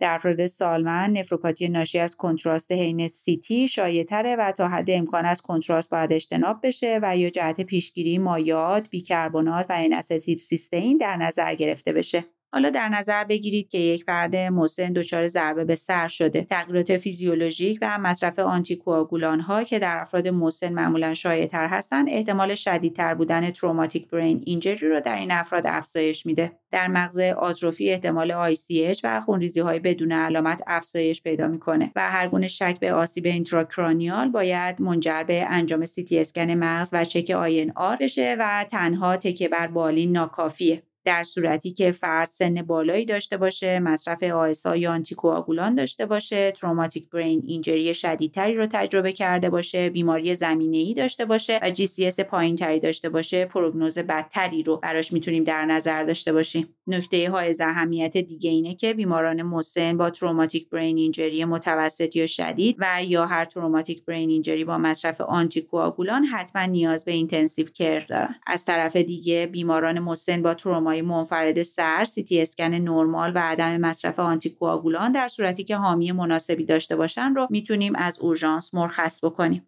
در ادامه در نظر بگیریم که فردی دچار آسیب ستون فقرات در سنین سالمندی شده باشه. شایع‌ترین آسیب‌ها در اینجا به سه دسته تقسیم میشن. یکی از این دسته‌ها سنترال کورد سیندروم هست که در این حالت ضعف در اندام فوقانی بیشتر از اندام تحتانی هست. دسته دوم شامل سرویکال اکستنشن دیسترکشن اینجری ها هست که به واسطه یه مکانیسم هایپر اکستنشن گردن ایجاد میشه و در نهایت دسته آخر شکستگی اودونتوئید هست که معمولا به دنبال فالینگ دان اتفاق میفته و شایع ترین فرم شکستگی سی اسپاین در افراد مسن. اگر یک فرد سالمند دچار ترومای قفسه سینه بشه، باید این رو در نظر داشته باشیم که در این افراد بیشتر شکستگی دنده، استرنوم، کانتوژن ریه و سایر عوارض در تروماهای با شدت کمتر محتمل تره و همچنین باید آستانه انجام سی تی اسکن در این افراد پایین‌تر سایر افراد باشه. و از طرف دیگه کنترل درد در این افراد بسیار حائز اهمیته، چرا که در صورتی که کنترل مناسبی اتفاق نیفته، متعاقبش آتلکتازی ریه روی میده، چرا که بیمار به علت تنفس‌های دردناک سعی میکنه از کشیدن تنفس‌های طبیعی جلوگیری بکنه و تنفس‌های کوتاه داشته باشه. در صورت ترومای شکم در افراد مسن، معاینه شکم قابل اعتماد نیست و باید در نظر داشته باشیم که افراد مسن با تندرنس شکم، تروما ما به چند عضو و ناپایداری همودینامیکی اغلب به سی تی اسکن نیاز پیدا می‌کنند. در صورت آسیب اندام باید در نظر داشته باشیم که شایع‌ترین شکستگی‌ها در اندام فوقانی شامل شکستگی کالیس، شکستگی پروگزیمال هومروس و بعد از اون بازو و شایع‌ترین شکستگی‌ها در اندام تحتانی شامل شکستگی مچ پا، هیپ، لگن و سپس پلاتو تیبیاست. در صورت شکستگی لگن در افراد مسن، درمان ایمرجنت شامل مانیتورینگ همودینامیک، احیای بیمار با خون، ثابت کردن لگن با رپینگ و اکسترنال فیکساتور و کنترل خونریزی با آمبولیزاسیون آنژیوگرافیک. در افراد مسن با درد شدید لگن به دنبال تروما و عدم توانایی ایستادن، حتی در صورتی که گرافی نورمال وجود داشته باشه، ارزیابی بیشتر مورد نیازه و در صورتی که یک فرد مسن ترومایی GCS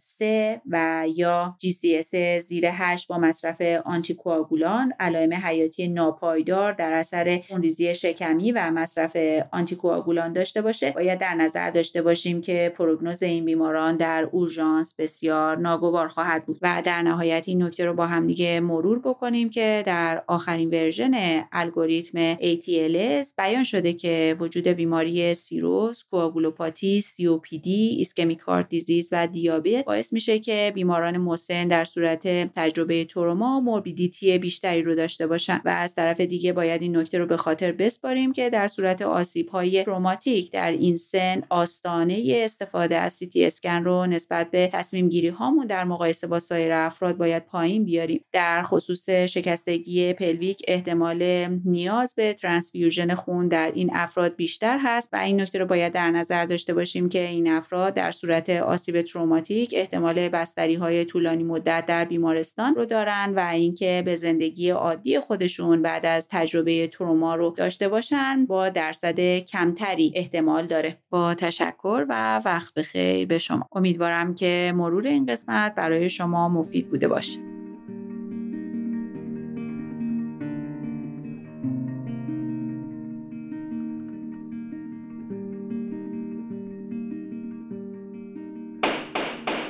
بعضی وقتا توی بررسی پرونده‌های پزشکی قانونی به پرونده‌های آدم برخورد میکنه که پیش خودش میگه اشتباه به این بزرگی رو چطور امکان داره یه پزشک متخصص انجام داده باشه. ولی به نظرم همین سوال رو امکان داره بعدن یه نفر در ارتباط با خود ما سوال کنه. شما توی اورژانس دارین تعداد زیادی بیمار رو با کمبود امکانات در واحد زمانی کم در ساعت‌های غیرمعمول شبانه روز ویزیت میکنید. بیماری‌هایی که خیلی‌هاشون تظاهرات غیرمعمول دارن و شرایط غیر اورژانسی که بیماری‌های کریتیکال رو تقلید می‌کنن و شما باید اون‌ها رو تشخیص بدین و برعکس خیلی از شرایط کریتیکال که احتمال داره تظاهرات اولیه‌شون شبیه به بیماری‌های خوشخیم باشه و ما تشخیص بیمار رو با تأخیر بدیم و این باعث میشه که درصد خطا در اورژانس قابل توجه باشه. پرونده‌ای که می‌خوام امروز در موردش صحبت بکنم مربوط به سال 1397 یعنی حدود 5 سال قبل هست که پرونده تالا 3 بار کمیسیون شده بود و این بار چهارم بود که مورد بررسی قرار می گرفت و به خاطر اعتراضی که شده بود مجدد کمیسیون 9 نفره براش تشکیل شده بود. بیماری خانم 44 ساله بوده با سابقه مشکلات روانپزشکی که سالها با تشخیص بایپولار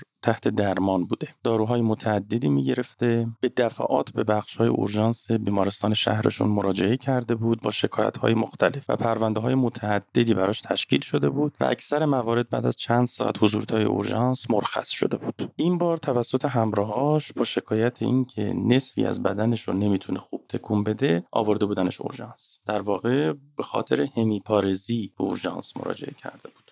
علائمش از حدود 3 ساعت قبل از مراجعه شروع شده بود و وقتی که میاد بیمارستان توی اورژانس پذیرش میشه و توسط متخصص اورژانس اونجا ویزیت میشه و خب طبیعتاً احتمال CVA براش مطرح میشه. ازش اونجا یه دونه نوار قلب میگیرن که نکته خیلی غیر طبیعی نداشت. آزمایشات رو درخواست میکنن و درخواست میکنن که براش سی تی اسکن انجام بشه و براش مشاوره نورولوژی هم درخواست میکنن. اون بیمارستان با توجه به اینکه شهری که توش اتفاق افتاده بود شهر کوچیکی بود و این بیمارستان سی تی اسکن نداشت، برای اینکه بتونن سی تی اسکن برای بیمار انجام بدن مجبور بودن اعزامش بکنن یه بیمارستانی که با ماشین حدود یه ربع راه بود. بنابراین با اوکی نورولوژیست با آمبولانس بیمار رو میبرن برای سی تی اسکن. بیمار میره، سی تی اسکنش انجام میشه و برمیگرده بیمارستان اولیه. سی تی اسکنش نکته غیر طبیعی واضحی نداشته و در اون زمان که برمیگرده حدود 5 ساعت از شروع علائمش گذشته بود. شرایط رو به اطلاع نورولوژیست میرسونن و نورولوژیست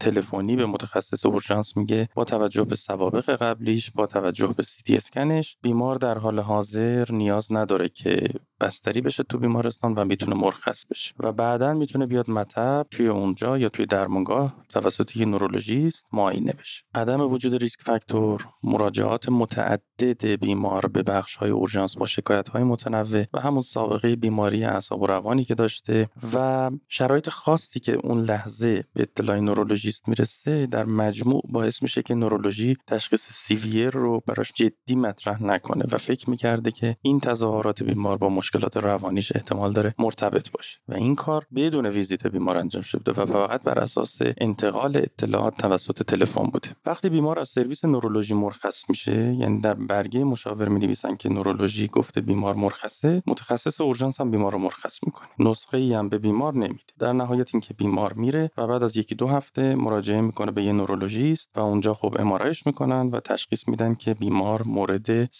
ایسکمیک بوده. جای آیدین خالیه، میدونم دلش از این قضیه خیلی پره. اخیراً ما یه بحثی با هم دیگه داشتیم که توی بیمارستان خودمون آیدین می‌خواست یه بیماری رو بستری کنه تو بخش آی سی یو و به نظرش بیمار انقدر بدحال بود که بعد تو بخش آی سی یو بستری میشد، ولی پزشک آنکال میگفتش که نه، این بیمار احتیاج به بستری تو آی سی یو نداره و میتونه تو بخش عادی بستری بشه. اعتراض آیدین این بود که من درسته که تخصص شما رو در ارتباط با این بیماری خاص ندارم، ولی الان کنار بیمار وایسادم، دارم ازش شرح حال میگیرم، دارم معاینش میکنم و شرایط عمومیشو من میتونم تصمیم بگیرم، یعنی کسی که کنار بیمار وایساده میتونه. و در واقع میخوام اینو بگم که اوردرهای تلفنی و قضاوت از دور واقعا به یه معضلی تبدیل شده و هیچ کدوم از این اوردرهایی که به صورت تله اوردر گذاشته میشه و توی برگه‌های مشاوره نوشته میشه وجاهت قانونی نداره. بنابراین تاکید میکنم که اگر بیماری از سرویسی مرخص میشه و توسط پزشک مربوطه اصلا معاینه و ویزیت نشده، دلیلی نداره که شما دقیقاً جواب مشاوره رو اجرا بکنید. شما میتونید بر حسب قضاوت خودتون مشاوره مجدد درخواست بکنید، با سوپروایزر تماس بگیرید، با رئیس بیمارستان تماس بگیرید یا با سایر مقاماتی که در این زمینه مسئولیت دارن مثل معاون درمان بیمارستان تا از مشکلات بعدی پیشگیری بشه. خب پس یه بیماری داشتیم که مراجعه کرده با همیپارزی، احتمالاً تشخیص شرایط سایکولوژیک رو براش گذاشتن و فکر کردن در واقع نوعی کانورژن، مرخصش کردن و بعداً مشخص شده که این بیمار CVA اسکمیک داشته. حالا بیمار شکایتش چیه و همراهانش این هستش که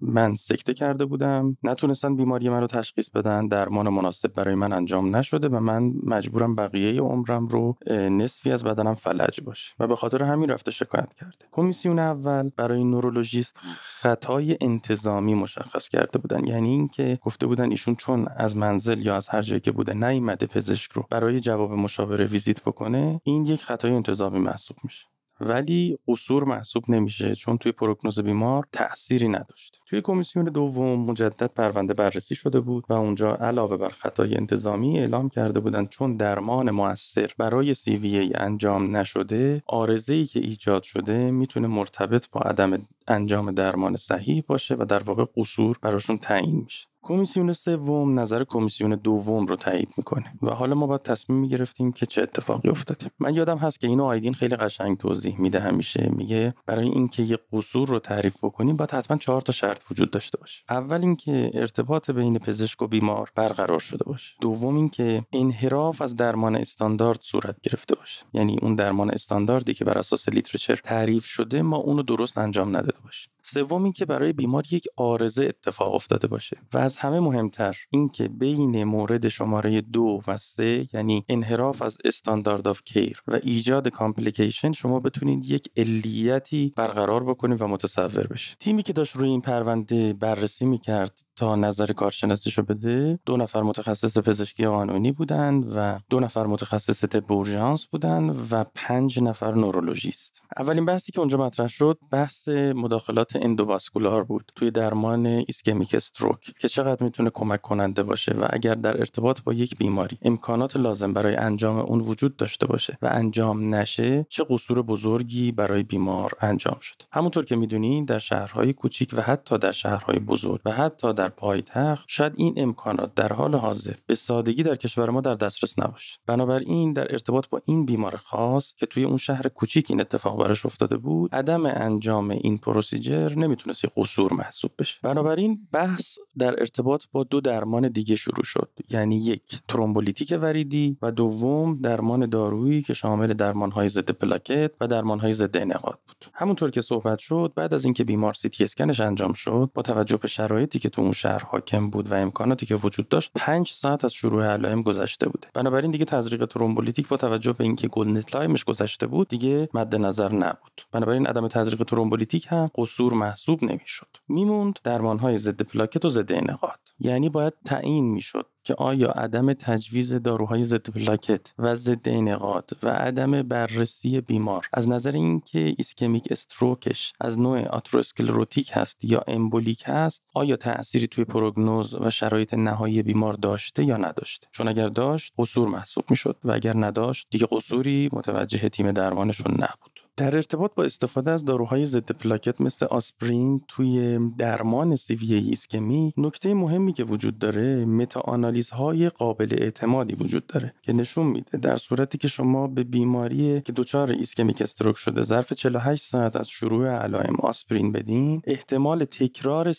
ایسکمی و احتمال اکسپند شدن اون ظرف 2 هفته آینده 2 تا 5% کاهش پیدا میکنه که این عدد معنی دار هست. به لحاظ آماری استفاده از آسپرین باعث کاهش احتمال بروز CVA ایسکمیک تو 2 هفته آینده میشه. در ضمن عدد number needed to treat to prevent death در ارتباط با آسپرین عدد 79 هست. یعنی اگر 79 تا بیمار به دنبال CVA ایسکمیک آسپرین استفاده بکنن، 1 دونه مرگ و میر کم میشه و این هم عدد قابل قبول و معنی داری است. بنابراین عدم استفاده از آسپرین باعث افزایش میزان عوارض در مریض‌های CVA ایسکمیک میشه. تازه این حالتی هستش که بیمار شما CVA ایسکمیک آترواسکلروتیک کرده باشه و امبولیک نباشه که در اون صورت احتمال داره نیاز به ضد انعقاد هم داشته باشه. به اضافه اینکه این بیمار اصلاً از نظر سورس امبولیک بررسی هم نشده بود. بنابراین زمان رأی‌گیری رسید و در نهایت بعد از اینکه همه رأیشون رو دادن، مشخص شد که رأی کمیسیون 2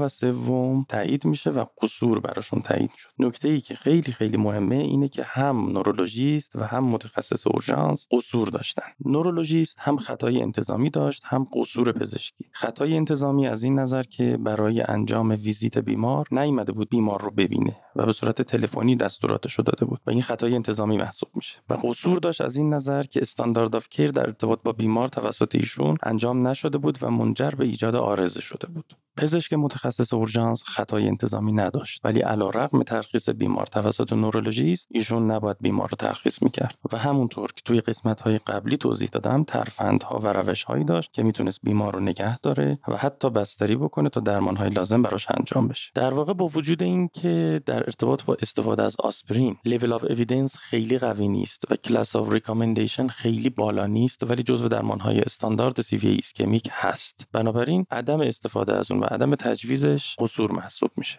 و حالا نکات آموزشی که از این کیس قانونی یاد گرفتیم. نکته اول اینه که روش‌های وجود داره که همیپارزی ناشی از CVA رو بتونیم افتراق بدیم از کانورژن و توی معاینه اغلب ولی نه همیشه میشه این دوتا رو از همدیگه افتراق داد. بنابراین معاینات نورولوژیک رو خوب یاد بگیریم و برای انجامش وقت بذاریم تا اینکه با دقت بتونیم این دوتا رو از همدیگه افتراق بدیم. مرخص شدن بیمار از سرویس مشاور به معنی ترخیصش از اورژانس نیست. پزشک معالج بیمار شما هستید و مسئولیت نهایی ترخیص یا موندنش داخل بخش اورژانس با شماست. اگر به نظر پزشک مشاورتون شک دارین، حتما مجدد باهاش تماس بگیرین و شرایط رو براش توضیح بدین. اگر قانع نشد، با بالاترین مقام اجرایی حاضر در بیمارستان که ساعت‌های شب احتمالاً سوپروایزر هست، میتونین تماس بگیرین، میتونین با رئیس بخش مربوطه تماس بگیرین، میتونین با معاون درمان درمان بیمارستان و یا حتی رئیس بیمارستان تماس بگیریم و شرایط رو براشون توضیح بدیم و اغلب این قضیه با این ترتیب حل خواهد شد. نکته سوم این که وقتی یک مریض رو داریم مرخص می‌کنیم، حتماً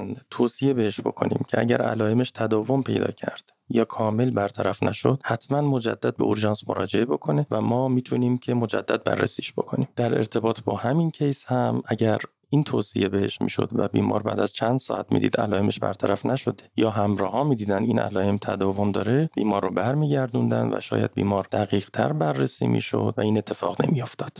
ما یک قانونی داریم داخل بخش اورژانس و اونم این هستش که بیماری که سیمپتوماتیک هست هنوز، یعنی اون شکایتی که باهاش مراجعه کرده همچنان ادامه داره و ما نمیدونیم علت این علامت بیمار چی هست، رو بهتر از اورژانس مرخص نکنیم، حتی اگر تشخیص کانورژن هم تو ذهنمون هست. بنابراین ارزیابی قبل از ترخیص بسیار مهمه و شما میرین قبل از اینکه بیمار رو مرخص بکنین مجدد علائمش رو بررسی میکنین، ببینین چقدر بهتر شده و چقدر از اون علائم باقی مونده. و در صورتی که این علائم همچنان ادامه داره و شما نمیدونین علتش چی هست، بیمار رو مرخص نمیکنین. در ارتباط با این بیمار هم وقتی که مرخصش کردن همچنان همیپارتیک بوده، بنابراین تشخیصش زیر سوال بوده و نباید ترخیص میشد. بخش مربوط به پزشکی قانونی اپیزود 19 مون تموم شد. امیدوارم که هیچ وقت مجبور نشین توی بخش اورژانسی کار بکنین که تعداد زیادی بیمار بهش مراجعه میکنن ولی حتی شما CT اسکن در دسترستون نیست و این کار رو برای تعیین تکلیف بیماران بسیار مشکل میکنه.